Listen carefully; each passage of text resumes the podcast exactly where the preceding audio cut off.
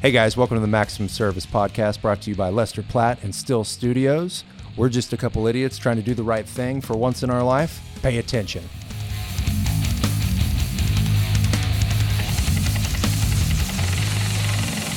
Hey everyone, I'm Mark Rector. Welcome to the Maximum Service Podcast, brought to you by Still Studios. I'm here with the infamous John O. John, why don't you introduce yourself? Okay, my name is John. Glad to be here. The second round of this. Kind of wanted to introduce something. We've got a boxing gym in town in Austin, based out of Austin, run by Jeff Meadows. It's called Black Sheep Boxing, and he offers a scholarship to people who are new to recovery. So if you're in your first month of sobriety, first couple months of sobriety, and you're interested in doing some boxing or some Muay Thai style martial arts, give him a shout. Get on Google, look up Black Sheep Boxing, and reach out to him. He's a really good guy, and he really supports people in recovery. Yeah, we've known him for how long now? 5 years? 6 years? Yeah, we watched the guy get sober. 5 years, and I'm rocking the sweatshirt right now. I actually trained with him until I had neck surgery. And then, funny story, my doctor probably wouldn't want to hear this, and I don't think I ever told him, was apparently you're supposed to wait a year after you have neck surgery. And I decided after 4 months that I could go do a little boxing. Yeah, so don't listen to John's advice. Yeah, and then 6-7 months later, something like that, he opened the gym, and I went in, and, I'm going to do some sparring. And I walked right into a jab, and my neck clicked back, and I heard things crackle and snap, went to the ground, finished the workout, but hung up my gloves. Moral of the story, don't listen to John. Listen to your doctor, everyone. Listen to your doctor. But yeah, check out Black Sheep Boxing. Jeff Meadows runs it up in North Austin. Fantastic cause, fantastic facility. It's beautiful up there. Went up there the other day and saw him. Amazing place. Oh, it's amazing. It's an amazing spot. So please check it out. He's really a positive influence, and he'll get you in shape. All right. So today we're going to talk about what to do if you find out your loved one, family member, friend is a drug addict or alcoholic, and what exactly we can do about it, what you can do about it, and what you can't do about it, I suppose. And this is going to be an interesting topic. Why do you think that? We have different things you can do when it comes to treatment. So you have a lot of, you've been in both sides. Yeah, I've been an inpatient and detox. Yeah, I'm not as versed in detox. I did more of the inpatient side. So, of course, Mark's going to have a lot more expertise on the detox, which is probably like the initial thing people are kind of interested in. Well, I think people just don't know what to do most of the time. I mean, they're trying to use their best thinking a lot of the time. They're trying to use, I'm a parent. What would a parent do in this situation? Or I'm a brother. What would a brother do in this situation? And most people, to be honest, have no idea what to do. They don't know what's best. They don't know how to present it. They're not necessarily tactful. And so our job, at least in my estimation, is, how do we prepare someone for that type of situation, and what exactly are their options? Here's a question I have. How many detoxes did you actually attend? Three official, and then I try to detox myself. Okay. I say at least 100 times in the La Quinta, right by the Astrodome in Houston. Yeah, the La Quinta detox. That's a very famous Nurse Mark Rector. I went to one. I don't think it's in existence anymore. And then I also did 30 self detoxes. A lot of experience with that. And I'll share my experience with the one detox that I had in Waco, Texas. Of course, I'll share that after you talk about why would somebody go to detox? Well, there's a medical necessity. Okay. You got to go to detox because when we were doing those solo detoxes, it wasn't safe. I mean, plain and simple. You don't have nursing staff. You don't oftentimes have the proper medication. You may think you know what you're doing, but it's very, very unsafe to do that on your own. The possibility of seizure is super high. The possibility of a stroke, of a heart attack, especially if you're older and you have extenuating circumstances, other medical conditions going on. You see a lot of people come in with diabetes. You see a lot of people come in with abscesses. I mean, these are things that have to be overviewed by a doctor and by a nurse practitioner, and then constantly monitored by a nursing staff. Because seizure, I mean, that's the one big thing we're really worried about is seizures. Benzos and alcohol primarily. Are they the most, what are the most dangerous chemicals or, I guess, alcohol or drugs to come off of? Alcohol and benzodiazepines, so Xanax, Valium, Klonopin, things like that. Those will actually kill you. The opiate detoxes are mainly just really uncomfortable. I mean, so you've been through those. I've been through those. And so here's the difference, and I always tell people, alcohol and benzos, you can die. Opiate withdrawal, you want to die. Yeah, that's a good way to put it. But you won't die. And those are generally treated with medications. Medications like Suboxone is for the opiates or Subutex. And then for alcohol and benzos, they're going to get treated with Valium, Ativan, things like that. And the Suboxone and the Subutex, that's a short term, right? That's like a couple days, maybe four days, and then you come off of it? Yeah, in my experience and in my opinion, Suboxone and Subutex should only be utilized for detox purposes. Yeah. It's never intended for a long-term treatment, although a lot of people, you know, they try and explore that. And in my experience, it doesn't work out as a long-term solution. And we can talk about that in a later, that can be in itself a whole different podcast subject. I think we both have experience with using Subutex, Suboxone in a long-term attempting even methadone. I have experience with methadone for a long term as a use of maybe not utilizing therapy or a 12-step fellowship or anything like that. It can be abused. There's a lot of ways to abuse it. So we can talk about that a little bit later. That's a great subject. Yeah, that's for a whole nother episode. That's a whole nother episode. So, okay, somebody has a problem. Let's just say you're starting to see some of the characteristics of drug addiction and alcoholism. Well, let's do this. Let's walk somebody through, and we're going to walk through somebody who's got a high. They're drinking a lot. Like I'm talking half liter of vodka. Which, by the way, when people start drinking vodka at that level, they're heading toward the end, because usually vodka is the end. That's what I've always, if I could look at everybody that comes in, I'm like, well, what were you drinking at the end? It's vodka. It's vodka. So they come in, right? Why is it vodka? It's easy to hide. It's easy to hide. It mixes with everything. And it can be real cheap. Yeah, it can be. It can be real cheap. Some McCormick's. Oh, McCormick's. Plastic bottle McCormick's, baby. Without advertising that is, yes. Sponsored by plastic bottle vodka. So if you're drinking vodka out of a plastic bottle, you're probably heading to detox. Okay, so. Let's get back. So somebody has a problem. They're drinking. Let's say they're called, right? They've called admissions. They want some help. They want some help. Okay, they show up. What is the process through detox? What are they going to go through? They're going to go through a lot of anxiety. Alcoholism, in particular, is going to have high, high levels of anxiety. Okay. But they're going to start to feel better, you know, with that medication. They'll start feeling back to normal in about 5 to 6 days is generally what you're going to see. It's going to be uncomfortable, but alcohol detox really isn't too terrible as far as medical complications go outside of that seizure thing.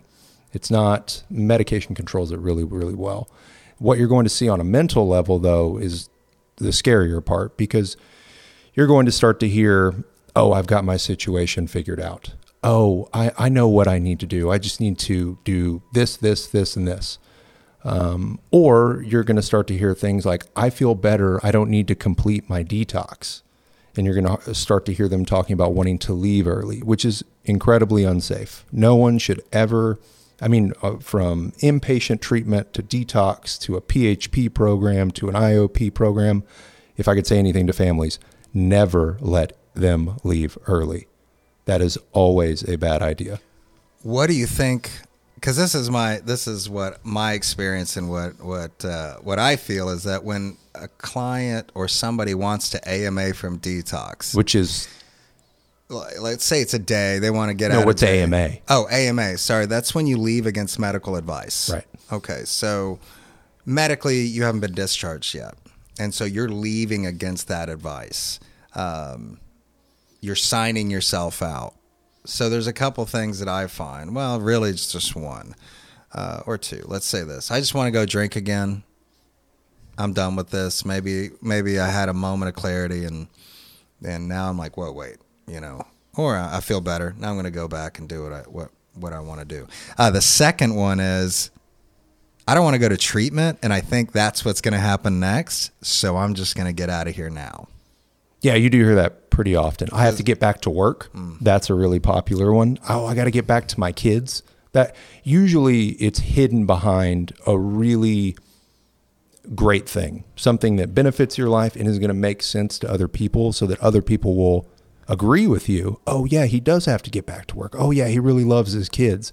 And it's generally a lie that they're telling themselves, but they actually believe it. In reality, usually they just want to go drink again. Okay. Or they go, you know what? I've learned enough about my situation. I can handle this on my own. I don't need to go to treatment.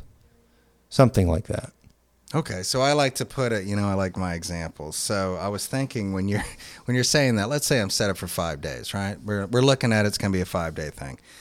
I want to leave it 4. And the logic, this is where it becomes illogical. Because in any other thing in which I've signed up for a service, let me say, I'm going to go get my oil changed. And then they take they drain it. They put the plug back in. They start filling it up. And I go, whoa. All right, I'm out of here. I'm not finishing this out. That's good. I'm not finishing this out. I'm like, yeah, but we still got to put the oil cap back. No, it's good, man. I'm out. I'm good. I know how to do this. I know how to fix that. And then I get in my car, I drive off, the oil cap goes off, engine, sputting oil. And then I'm going to blame the place that changed my oil. Like that's right. Generally what happens. That's, you see that pretty frequently. Yeah. And here's what happens is most of the time I see these people again in the detox. I mean, usually 2 out of 5 people that are in the detox have already been there at least one time. And every single person comes back and they go, I wish I would have listened to you. I wish I would have not left earlier. That was a bad idea. And then 3 or 4 days go by and guess what they're doing again? The same thing, driving off without their oil being finished. Mm. So every that's that. Going back to that, that's that situation in which we have that physical component. We talked about it last time. We have the physical component, and you got the mental component. And I think that's the common misconception is that if I get this out of my system, if I detox this stuff out of my system, then I'm going to be okay. And what they don't understand is when that stuff's out of your system, you still have to deal with the mental component. That hasn't been addressed. And you don't have a healthy way of addressing that or dealing with that because you've had a problem for, let's say, 2, 5, 10 years. And you go for 3 days and you think you're going to resolve this. And that's where that illogical thinking, what they call like insanity, which is just really your inability, right, to make a sound decision. That's where I see the problem. And I remember as working over at the treatment facility and talking with you about detox, I would kind of hear what was going on. And usually it was, this person wants to leave early. This person just hopped the fence. This family is picking this person up. The family is now turned and is on their side. And so what you said, What are some certain things, or what are the certain things you need to look for in a detox facility? Like what are the key things you need to look for in a detox facility? Because I'm going to tell you one. How about you check in and make sure that if you have an opiate addiction, they actually have medications that deal with opiates. Yeah, that would be good. And this is... I love telling stories because it's one of the saddest moments of my life. And also, as I look back, one of the most humorous moments of my life, which is my now wife, drove me to Waco to go to detox in Waco. That's 3 hours away, right? No. Hour and a half? Yeah, I'm bad at geography. Hour and a half. Jeez. Don't let me drive the car. Yeah, I went to detox in El Paso. It was 2 hours away. Went to Waco, not a great part of town. And I grabbed my bag and I just looked at this place and I was like, oh man, this is not going to go well. And I walked in and the nurse was super nice. And she just goes, honey, we're not really set up for you opiate guys. And I was like, heart floor. And I made it. It was difficult, but I did make it. Oh, you pushed through it. Oh, I pushed through. I was in Waco. Where was I? Yeah, I guess she's going to leave you there. She probably just said, "Get out of the car." I was in Waco, and I survived on. I was so sick. I survived on powdered donuts and Big Red because They did have a breakfast little of concession thing in there. So yeah, powdered donuts and Big Red. And I swear to God, I swore I'm never going to come do this again. I'm never going to. And I did, so relapse was 8 weeks away. But at that point, in that awful situation, I was never going to do it again. So that's a bad place to go. Right. You're going to want to make sure that they can meet your medical needs. Okay. And a good detox is going to tell you if they can or not. They're going to properly inform you of everything. And they're going to tell you they're going to tell you what the protocols are, and you're within your right to ask those questions and do your research on what exactly you're looking for. So here's my other question. Are there cases in which you're too far gone medically for that detox to handle you? And then what should they do? Absolutely. There are situations where certain people's medical needs aren't able to be met. There's, in fact, exclusionary criteria for detoxes from the state where they can't take you if you have certain heart issues, and they can't take you if your abscesses are to a certain extent. And so sometimes they can't even take you because your liver is too shot. They can't take you. There's a lot of reasons. Wow. But in that type of situation, they're generally going to report that to you, and they're going to refer you out to a hospital. So hospitals have to take you if you're in a life-threatening situation to stabilize you. And a lot of the times hospitals expensively will detox you and treat what other medical needs that you have. So you can check into a hospital. Okay. So the person's gone through detox, right? They have an AMA'd. Thank God. They have an AMA'd. They're going to make it all the way through. One type of client or one type of person is going to leave, go back. Maybe they have the fellowship they've already engaged in. Maybe they're just not ready to commit. Maybe they're on the fence. But then there's the two types of clients. Let's say three. I keep saying clients. I'm interested to hear what they are. So here's the three. This is what I want. Okay, here's the three. One, they want to do it. Two, their family wants them to do it. And three, the court wants them to do it. Yeah, you've got all three of those. Those are the three bangers that you got. Now, with all my experience in working in inpatient treatment, guess which one? Which ones do I like? Oh, the ones that want it. Oh, the ones that you like? I don't know if you want to challenge or not. Oh, no, I'm not. I don't ever want a challenge. I love how this is also the other thing where people are like, oh, you like a challenge. No, I don't. I actually don't like a challenge. Challenges are... oh, yeah. I love when they're like, you like this. You really love doing this to me. I'm like, no, I would rather not be confronting you on this issue. Yeah. You know what I'd really love? I'd love you to just follow the rules and kind of do your thing and not be a jerk to your family. And I'd really love it if I didn't get a phone call at 7:30 because you're having a conniption fit about a phone call that hung up on you 1 minute before your time was supposed to be over. That's really what I want. I don't want a challenge, although sometimes I will say it's a little bit fun. It can be fun. But that's because we like to help. We do like to help. It allows us to flex that muscle. When we say challenge, what we really mean is extra help. That's what we're saying. So I like the person that wants it, and I also like the person that's there for legal. Because the person that's there for legal, they're going to stay the whole time usually. Oh, and that gives the opportunity of the treatment facility to work with them.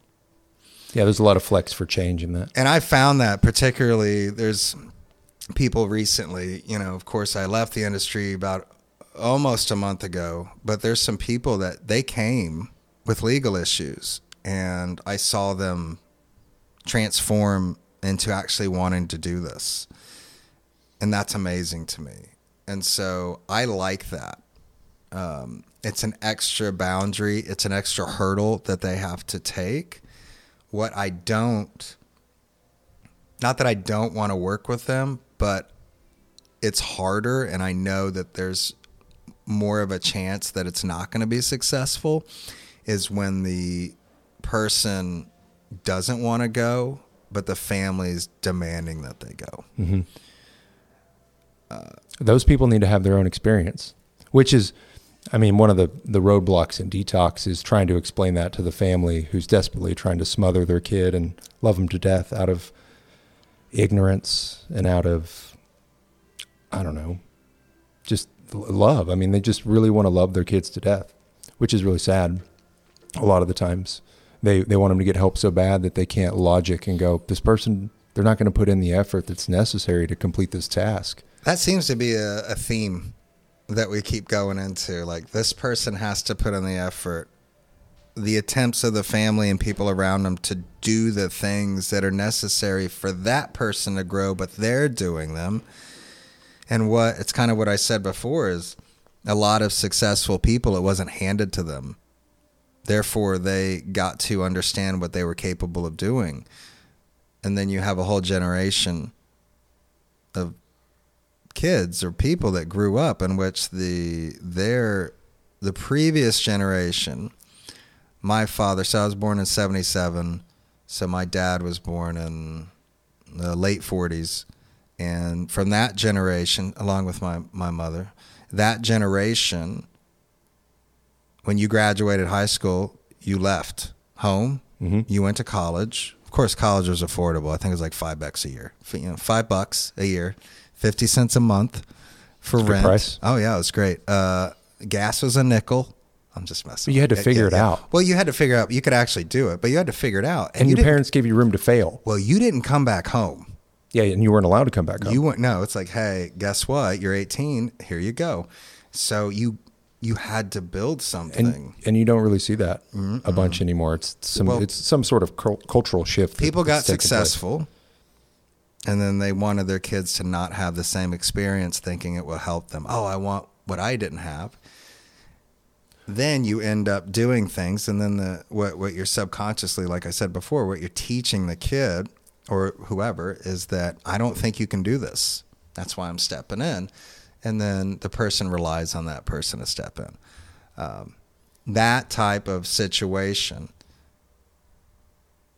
is not really good for inpatient, because unless the family members have extreme boundaries, but that's a 50-50, that's a coin flip.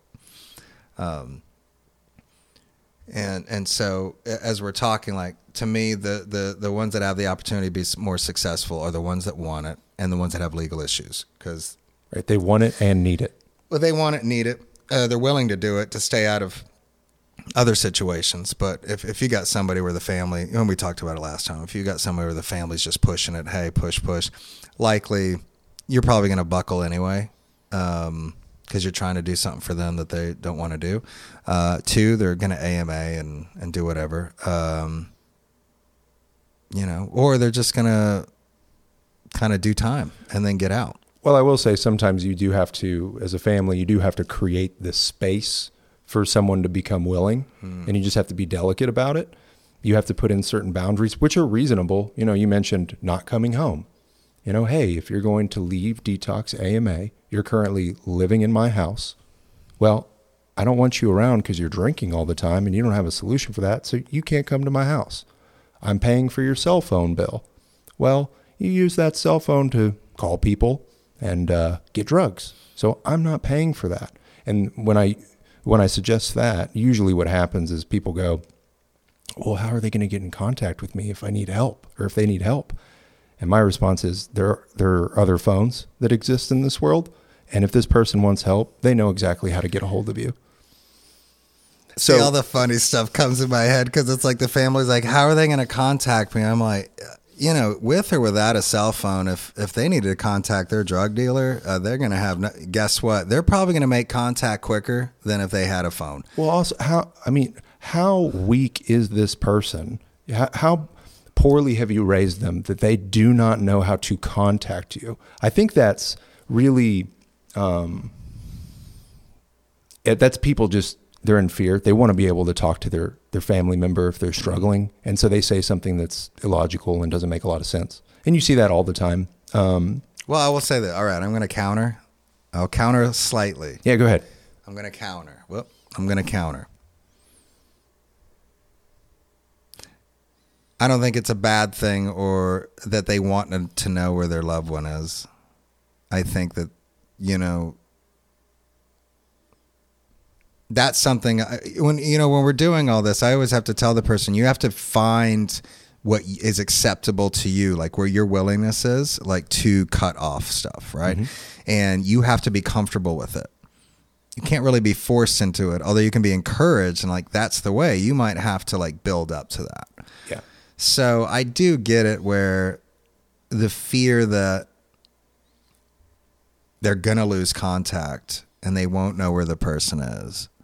And that can be overwhelming, and therefore that's why they're doing it. But that's what they have to live with, right? I mean, yeah. Because you're right. Do we have the ability to make contact? Yeah. I mean, do we have the, what? You know, can we get a hold of things, people? Yeah, they can contact the family. They're probably going to do it anyway because they're going to run out of money. Right. I mean, they're going to find a way. Well, somebody's got to pay for cigarettes, right? And well, I mean, there's other things that can be done too, and they're really difficult. I mean, and I rarely suggest this. It's not really something that I like to bring up, but you have to start to consider like, all right, how safe is this person around my kids? Yeah, you know, and that's a really difficult conversation to have, and it's an even more difficult thing to actually have to execute. But in some situations, it's absolutely necessary because people are, I mean, if you're a drug addict or an alcoholic and you're untreated and you haven't figured out a way to solve this, you're a liability anywhere you go.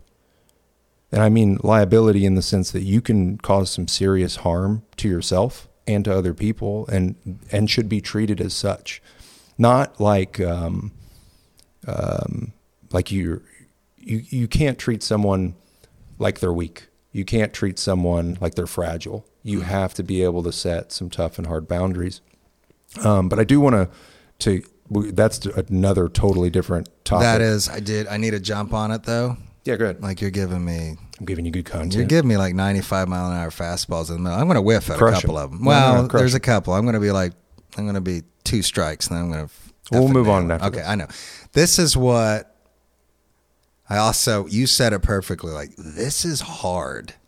When we say this, I'm not saying it's easy because I've had my experiences where I'm like, you know, I've given this advice, I've done it a little bit, but when it comes down to you doing it, it's a thing. You have to really be strong, have some faith in what's going on, really trust in what people are, experts are telling you, and you have to take the dive. Mm-hmm. But it is going to be the most difficult thing in that moment for you to do. It's a life-altering decision. But you have to kind of keep in mind, I think, that this thing may save this person's life. It's going to be uncomfortable. My mom actually said it best. She said, I had to go through some short-term pain to experience long-term happiness with you. And I didn't realize that until I just started doing it. No. Without fear of what was going to happen to you. I just had to take action because what I was doing was not working. And so I said, you know what? I'm willing to risk it because the other alternative is not working out, which is exactly what we do, you know, in our recovery stuff too, is we explore all the options. They don't work. And then we go, all right, I'll do some illogical stuff. That's pretty good. Yeah, my mom's great. No, she's awesome. I had a recent experience with somebody, too, who's having struggles with boundaries. And I think he knew that he was struggling with the boundaries. And that's what was getting to him, was that he knew what he should do. And he knew it in his own experience. But having to do that and practice that with somebody he loved was difficult. And, you know, one way of doing it, it's not like we're saying don't have a conversation with your loved one about it. And you just go, you're cut. You're off. You sit down, have a conversation. I'm saying if they let you have the conversation, sit down and say, this is the boundary. This is what's going to happen. That way they know there's nothing they can, you didn't tell me that this is coming up. No, we had a conversation. My side of the street, clean. I told you what was going to happen. This is not going to be shocking. You have the opportunity now to make a decision based on what you know are the consequences of your actions. It does take now the responsibility off of the family member and now on to the addict alcoholic. Mm-hmm. 'Cause you can't say that you didn't know. You can't say it's unfair. You can't say any kind of you can't have any kind of justification. That's a helpful way. And I know we kind of like keep doing this and that, but I think what our real goal is to try to teach the family members and things like this is how you do it. And we might say it 18 different ways, 100 different ways. If it reaches someone. But it's what you need, and it's like our biggest thing. I keep going back to that. I mean, I'll sit down with an alcoholic addict, but if the people around them are not going to be helpful, it's a shot in the dark. I mean, it's like I'm going to make you say it. Is who usually creates the biggest issue when someone's leaving treatment? What did you used to say? You can't fight the family and the disease at the same time. Oh, did I say that? Yeah, you said it once. It really struck me. I guess it was just you saying in passing. I probably got that from somebody. Well, we all get that, right? Yeah. So, yeah, you can't.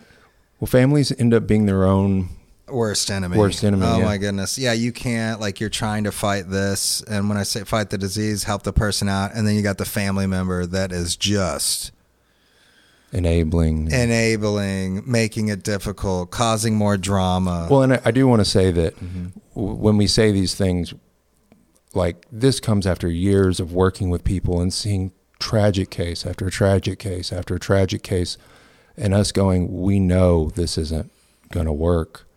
And it's heartbreaking. I mean, it's absolutely heartbreaking when you're talking to a family member and you're literally going, you're sowing the seeds of your son's death. Yeah. And you can't do anything about it. It's difficult. But I do want to get to this other thing that we mentioned it a little bit earlier about. So get to it. If someone is leaving detox, they do have some options. They do. So you mentioned inpatient treatment, and I listed off a couple other things. So I think maybe it'd be a good idea to break some of those, you know, options, whether it's inpatient treatment, PHP, IOP. Like, let's talk about what those are as options and usually what's the best fit. Okay, but let's dive into one. Okay, go. Because if we're going to leave, well, because we'll be here for hours and we'll be quick about it. You can't be quick about inpatient because it's your wheelhouse. That's my wheelhouse. Well, then I'll direct traffic a little bit. I'll say, okay, stop. Okay, well, what we're going to do is we'll talk about PHP and IOP later. And I'm going to take over this. Okay, here we go. So inpatient, residential treatment, inpatient treatment. That's probably the go-to. That between that and IOP. So you have different choices. You have 30-day programs, 60-day programs, which kind of don't really, nobody ever says, hey, it's a 60-day program. Usually it runs on a 30-day, a 45-day model, and a 90-day model. I have firm beliefs around 90-day, probably because that's how I got sober.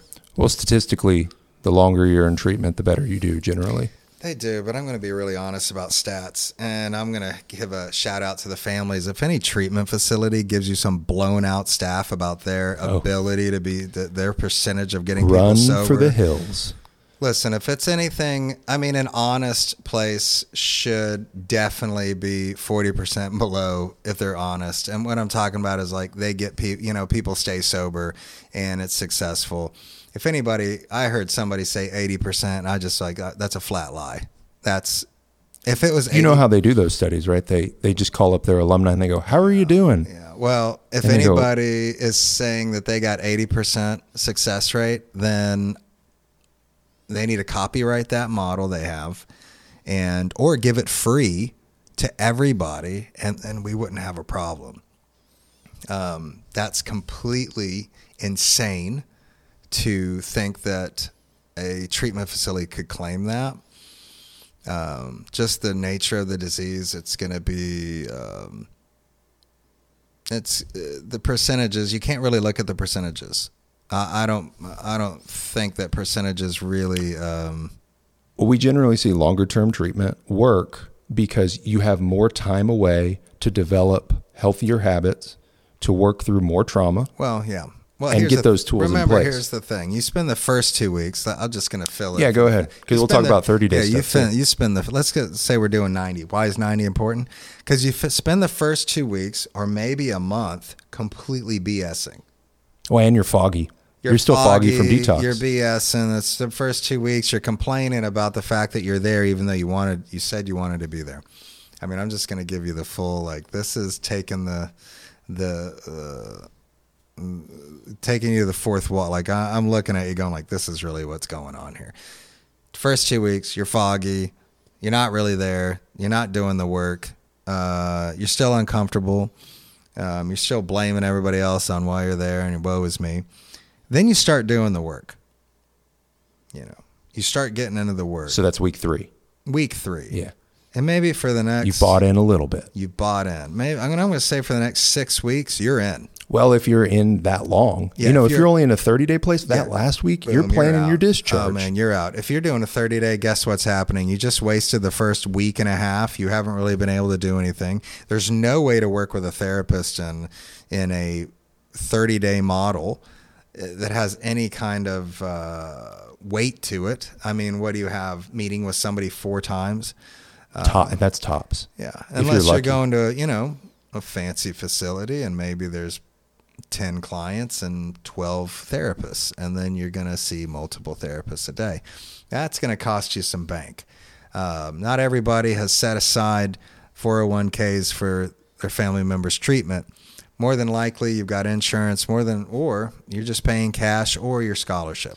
Well, so with that, I do want to say that the 30-day model is super effective for people who have done a lot of therapy or a lot of 12-step work.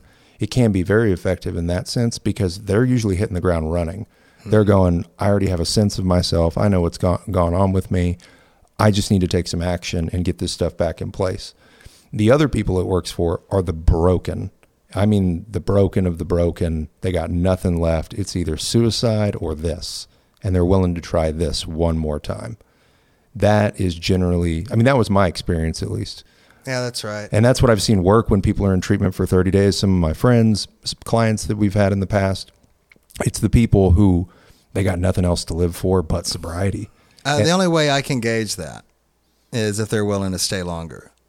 Yeah, that's usually a good question. That's my gauge. If you're coming in and somebody's not willing to stay longer, that's my gauge on where they're at. And you can do that, by the way. If you're in a 30-day place, you can totally go to your counselor or a family member can call up and go, hey, can we get them to stay longer? Mm-hmm. And sometimes they're even willing to help you out with that, cut you some sort of deal. Mm-hmm. They might even scholarship you if you're lucky.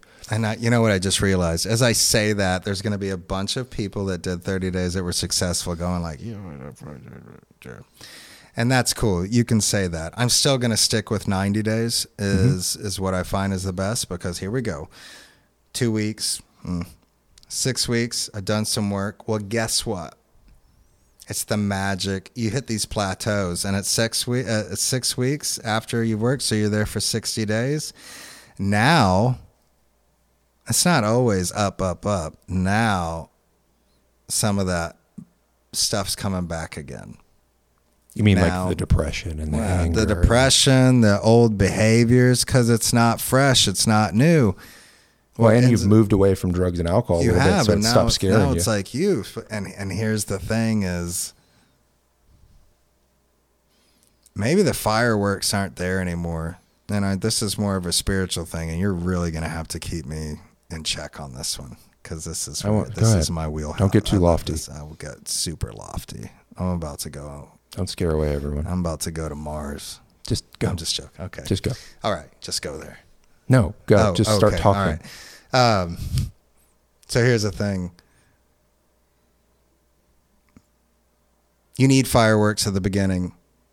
I think the universe provides fireworks in your search for things, search for authenticity, search for something outside of yourself, which I believe in when we come to this. You need fireworks because you need something that motivates you. You need something that demonstrates that there's something out there. But as you mature in it, and it can mature pretty quickly, those fireworks go away. So at that 6-week mark. Let's say the 6-week mark. Say the 60-day mark. Those fireworks aren't there anymore. You're not having the aha moments. You're not having the epiphanies. You're not going like, oh, this serendipity happened. I feel it. No. Now you're being asked to do real things. Now you're being asked to, I need you to do this. I need you to look at this. I need you to look at where you're living. I need you to look at the fact that your people don't want you to come home. I need you to look at the fact that you might lose your car. I need you to look at the fact that you owe an S ton of money to the IRS and how you're going to deal with that. I need you to look at the fact that your wife wants to divorce you now. The real stuff. Yeah. So the fireworks are gone. Everything's working out for me. I can see all this stuff. And then reality hits. And now you have to work through this stuff without these magic fireworks going on everywhere. And you can't turn back to drugs and alcohol to feel a little bit better about the situation. And so what would happen if at 30 days or 45 days you left before the real stuff happens?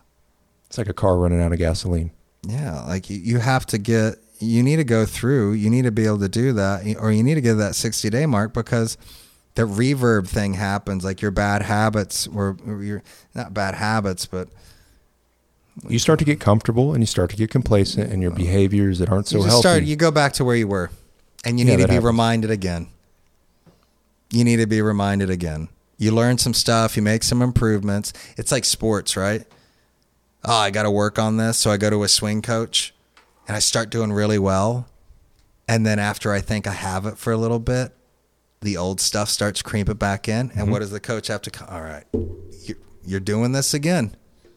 So you think you have it, you're not paying attention, and slowly your old habits coming in. Well, that's why Jeff exists, right? Our friend, the boxing trainer, that's how he keeps you safe, is he goes, hey, put your hands up. Oh yeah, he has no problem telling you. Yeah, because he didn't want to get you punched in the face. No.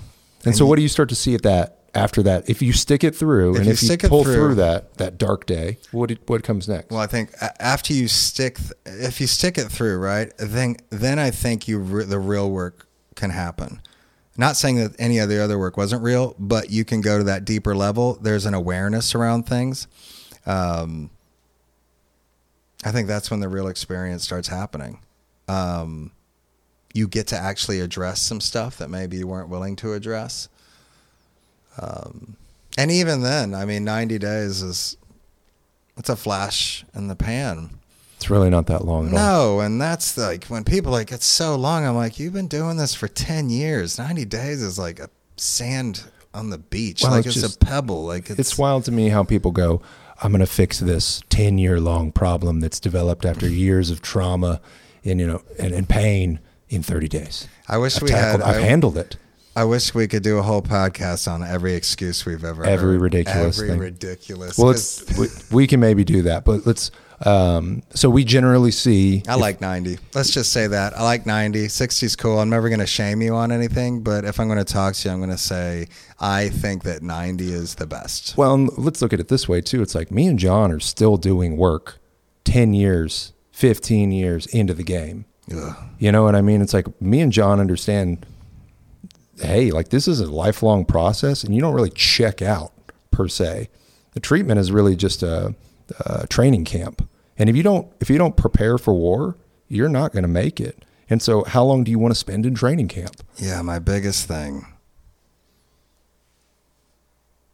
and it's from my generation, because Mike Tyson was my generation's greatest fighter, because he just annihilated people. Like, it was even the thought of getting in a ring with him is like, you're just going to cry. And you just, you know, he made extremely, he turned killers and just annihilated them. And that's what you're dealing with. You know, we kind of had maybe this is a little more lighthearted, but when we go down to the depths of what it is, the reason why I think 90 days is, yeah, you're training for this thing out there that is deadly, that is the only disease that convinces you that you're not sick and just wants to take everything from you. And you're treating it as if you can just walk in the ring with Mike Tyson and you think you have a shot. And that is crazy. Well, and when I say crazy, I know we're not allowed to say that anymore, but I'm not it's just crazy. That. It's well, I mean, look at it this way. It's like, if you came to me, John, and you went, Mark, you have to fight Mike Tyson tomorrow. There's no, like, your mom dies if you don't fight Mike Tyson. I would go, okay, I need help. Please. Can I put, can I wrap barbed wire around my gloves? Like, what do I need to do? Can I kick this guy? I'm going to be honest. If you said that, if that was, I'd be saying my goodbyes to my mother, because I really knew, like, there's just no way. I wish, but there's no way. It would be the same thing if you're like, hey, you have to beat this. You have 24 hours to figure out how to beat this addiction that's been, bankrupting you emotionally and physically and put you in the dirt. You have 24 hours to figure this out. All I'm trying to say is my attitude would immediately shift into like, I got to do something about this. Like right. See, I love how we're the complete opposite. I'm like, I just, you know what? Sayonara. I'm just going to spend the next 24 hours with my mother. So you've got that thing, but that is what we're talking about. Well, let's go into the IOP and PHP thing, because those are, I know that's not your wheelhouse per se, but we got to talk about them because I don't know about you, but in my experience in the detox setting, IOP is generally the excuse you use to get people off your back. They go, oh, I'm not going to go to treatment. I'll go to IOP because I have work and I have kids. Gotcha.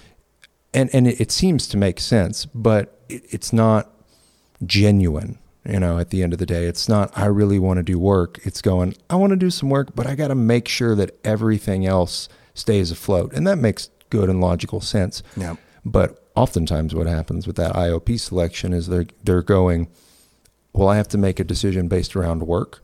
That's my prime focus. And then they lose themselves in work, or they lose themselves in a relationship, or they lose themselves. So I'm going to jump in real quick. It's not really the IOP. It's the person. Correct. Right. That's where the IOP has, and what IOP is an intensive outpatient. And so what you do. Oh yeah. We should probably explain it. Sorry. So rather than, some people, and so that's, I kind of want to put out there, cause there's a lot of people that work in IOP that are very dedicated, that are very good at what they do.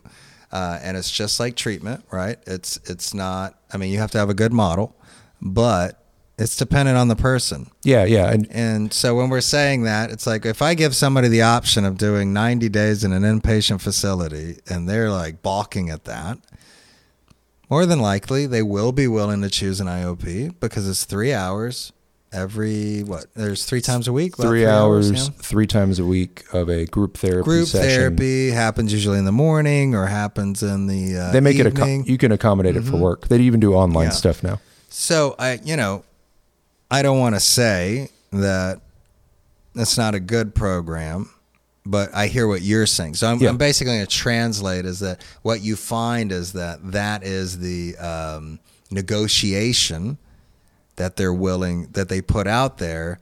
Like, I can't do this, but I'll do this because let's just take this out of and here's the excuse one. Yeah. And you're right. And it really is all about the person, their willingness level and their commitment, because IOP can be very, very successful. If the person is willing and dedicated, it just becomes a little bit more challenging because you don't have that safe protection of treatment to where you can go lean on a counselor, you can lean on, you know, someone that's in there with you, or you can lean on a recovery specialist or something like that.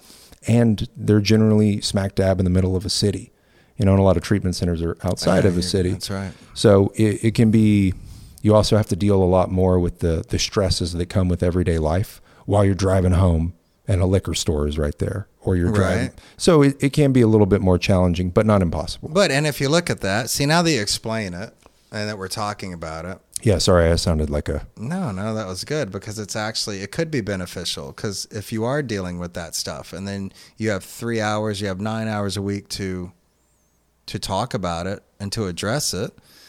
There's the positive part. Also, what I found is, you know, we did a lot of meetings and stuff like that. We had meetings within different departments, you know, where we worked. We had many different options. And I thought it was very interesting to find that I always thought that in person had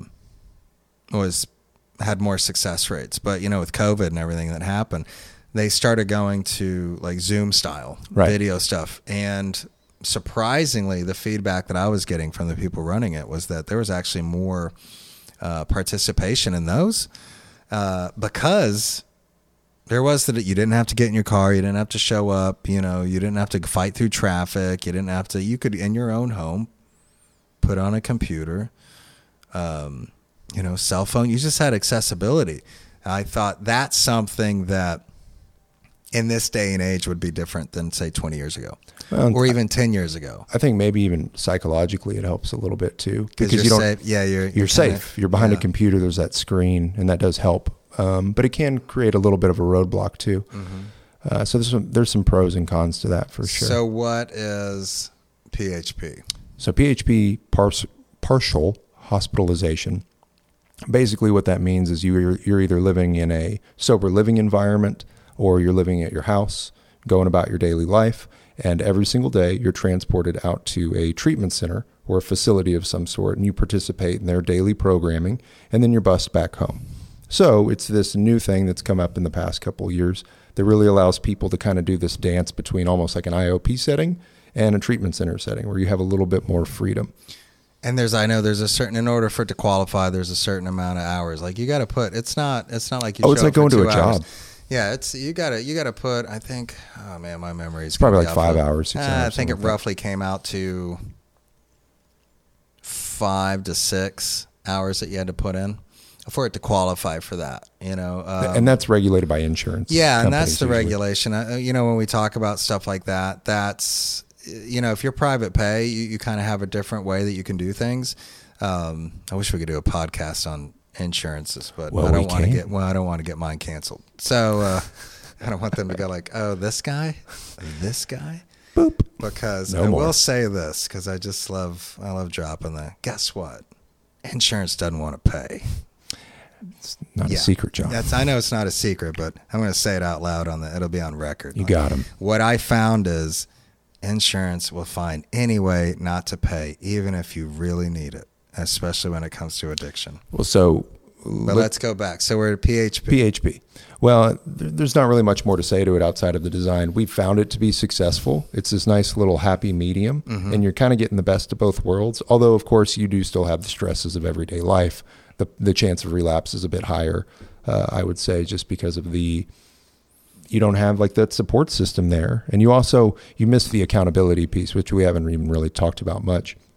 The accountability piece of having a counselor on your butt, a recovery person on your butt, day in, day out, asking you, hey, pay attention here. Because just naturally as humans, whenever we see a problem, I think we want to avoid it, especially early on. We don't want to stare at it for too long. Right. We might acknowledge it and then go, oh, distraction. That's right. But, you know, the staff there really does push you. They go, hey, remember that thing that you said you were going to work on? We're working on that right now, today. Yeah, there you go. Yeah. So yeah, those are, if we look at that, you can see the benefits, you can see the, maybe the pitfalls of some of them.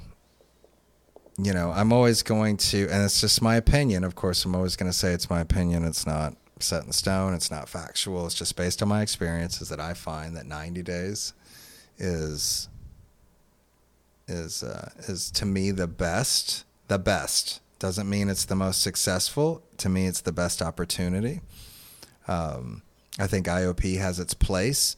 Unfortunately, I don't have a lot of experience with it, being in it or being around the process of it. So I have to go on other people's experiences, but I do know that there are some very creative, intelligent therapists and people that run that have a lot of heart and that really care about people. And then the PHP process, which is kind of the both worlds combined. And again, you know, I just always want to go back to when we talk about all this stuff, detox staff, IOP staff, PHP staff, treatment staff.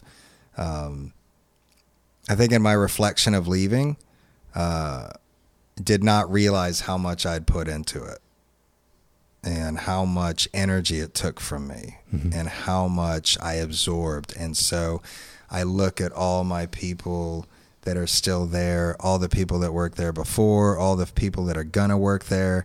And it's like a big salute and a big respect, because what people don't know unless you've been there is how much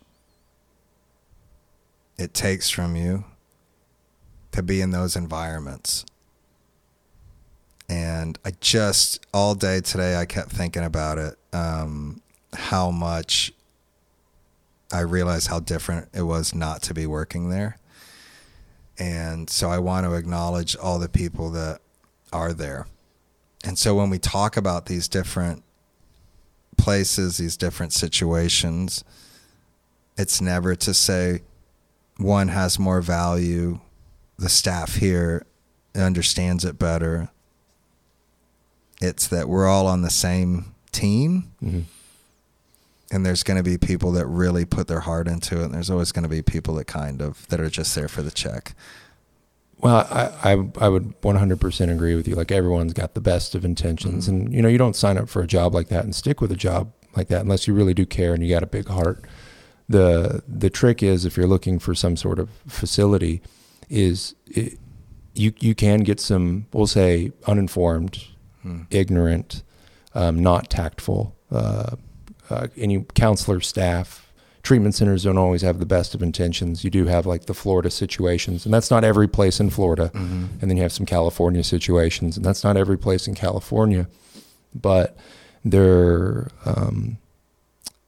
this is not every 30-day place, but there are, in my experience, there's been some, you know, kind of turn and burn places. They're just trying to get your insurance money and run. Yeah. You know, and they do, a lot of them, they have the best of intentions in mind, but that doesn't necessarily mean they know what they're talking about, you know? And oftentimes I would say that empathy, love, and care can blind you sometimes, just like it does with the families. It can do that to a counselor. It can do that to a recovery person. And it's really important to be tactful, knowledgeable. You know, and I guess if anyone's listening to this and it's hitting them in a way like, oh, I want to be, you know, good at my job. I want to be able to help people in the right way. It's like, we just have to stay humble and keep working and seeking out expertise and understanding that, like, my way may not be the best way all the time. And I got to ask for help. I got to share my experience, and I got to be willing to take some feedback and criticism, you know, just like we're asking the clients to do. No, that's so, like, I hear you, like, everyone, it's a lot. It's a hard job. You know, they even have that compassion fatigue, right? Soldiers get it. I think people, and I'm not comparing soldiers to counselors. I simply mean that you go through so much and hear through so much trauma and pain, and you see so many people die. I mean, how many people we've seen dead, John? Right? Yeah. I mean, I'm going to say this. I'm going to interrupt and go, like, I'm not going to compare to soldiers. It's a little bit different. Mm-hmm. But I've listened and absorbed so much darkness that nobody's going to understand that unless you worked in it. Yeah, so my heart goes out to like our fellow people. You know, like, anybody that's just in the game, you know, of course, like, battle-wise, I'm not going to say that, but the internal battle and the mental and physical and spiritual stuff that a worker in the industry takes on, and especially if you've done a decade, some people 2 decades, it's you suffer from it. There's a suffering. Even if you're super healthy, you can't help it but bring that on. But I mean, that's a whole different thing. I will say this, I'm going to put in, if you're looking for what kind of treatment facility that you love, that your loved one should go to, there's a couple things I would look for. 1, do they take insurance? Okay. 2, private pay, of course. And 3, do they give scholarships? Yeah, that's big. That, to me, that's big. If you can hit all 3, like, hey, we do insurance, we also do private pay at a, you know, it's sometimes at a discounted rate, and then we do scholarships.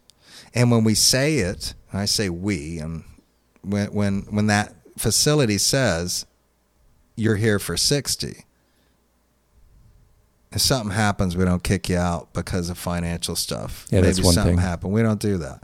At that, for that facility, I'm not speaking for any facility, but if you're looking at that type of facility, that's what you need. We don't do that. Yeah, that grinds my gears. Oh, that grinds my gears. When I hear people, like, I'll speak to a family member and they're like, I'm talking to him like, oh, my so-and-so's in treatment. And I'm like, how long have they been there? Oh, 4 weeks. And I go, well, okay. And they're already in PHP. I'm like, wow. Oh, well, the insurance stepped them down. So they go off the step down of the insurance. I have a problem with that. Yeah. Or they kick them out. Or they let them go. I have a problem with that. I have a problem with that style. Maybe somebody who's involved in that wouldn't have a problem with it, and I'm not going to look down on them as a person. I'm just not going to suggest that treatment facility. Because there are other options. There are other options, and I think somebody who says, this is what we think you need, this is what we're going to do, we have an agreement, as long as you don't try to pull the wool over our eyes, we're going to go all the way. And that's what I look for. When I worked in places, that's a reason why I stuck around longer. Well, I would agree with all those things. Yeah. I would say that things that are important to me is, what does your clinical program look like? What does your 12-step program look like? Can I speak to any individual counselor and talk a little bit about the recovery process? Or can I speak to the 12-step person and talk a little bit about that process? Help me understand what this treatment stay is going to look like for me. Are there any opportunities to do family sessions? Is there any coaching that I'm going to get? And what is that going to look like? Could you give me some examples for what to do afterwards? You know, I don't even know how to handle him when he leaves. You know, because you say it's going to be a war when he leaves. So what am I supposed to do? Am I along for that war? What does that look like? So if a treatment center can't confidently answer those questions, I would start to say, let's look somewhere different. Well, and I will say too, we didn't mention the other one, the other option that people have, the sober living option. Oh, they're going to say, I was going to make a joke. Well, you just ruined it. I know. I just ruined it. Yeah. Okay, wait. Sober living's a whole different thing. That, to me, that's a different thing. Well, we're going to save that. Well, I want to say we're going to save it. Well, I'm going to tell you something. Okay. So the best option that I've seen work in my experience, and you may have something different, is someone attends a long-term treatment center, 90 days. Mm-hmm. They're stepped down into either a PHP or an IOP in addition to sober living. They stay in that sober living, I'd say 4 to 6 months, if they're able to do it and pull mm-hmm. it off. That is what I've seen be most successful as far as program is concerned. Not going directly back home, going to some sort of step down situation. I would agree. I'm glad that I let you finish that. Thank you. But sober living, and we'll talk about different sober livings and what to look for. That could be a whole different podcast. I think that's a good way to end it. Yeah, I agree. Because what we'll do is maybe we'll pick up and talk about sober living and our experiences, and also our experiences around the different ones, maybe the ones you want, the kind that you want to stay away from. Of course, never going to mention people's names. Our deal right now is we're not going to call people out. I'm not going to shame anybody. We're not here to make fun of people. We're here to be helpful. We're maximum here to be helpful. Service. Maximum service. And I think we went over some really good things. Of course, you know, hey, I'm going to say this too. On YouTube, you can comment. And if you have any questions or something that you want us to address, that'd be a perfect way for us to know. Yeah, like, we'll reply. What about this?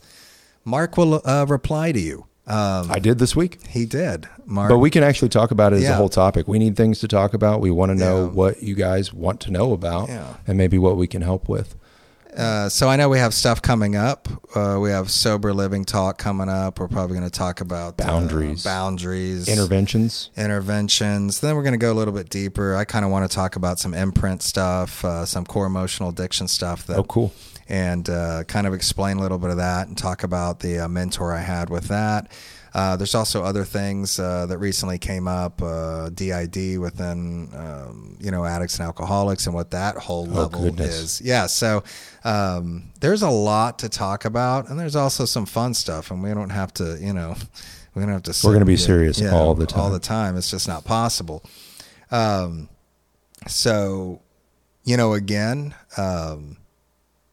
Black Sheep Boxing, check that out. If you're new into recovery and you want to get a workout, a male or female, it's not just guys. There's some females in there that kicking butt and taking names. Kicking some butt. When I was like, okay, this is stay away from that one.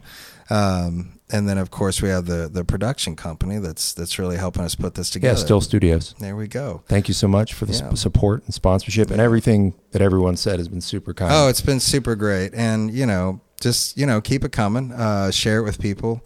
If you think that it's something that can benefit you. Also, check us out on, what do we have, Spotify? Instagram. Maximum Service Podcast. What, Apple, right? You can catch us on the Apple Music.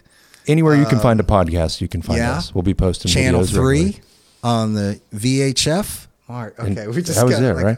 All right. No, that's not cable. All right. Next time. All right. We're going to discuss on Maximum Service the difference between antenna TV and cable. Yeah. I know. And then streaming. I think we're talking about the same thing. Okay. Probably not. All right, guys. All right. Thanks for checking us out. Thanks for listening. Likes, share, subscribe. Likes, happy faces. Okay. Bye.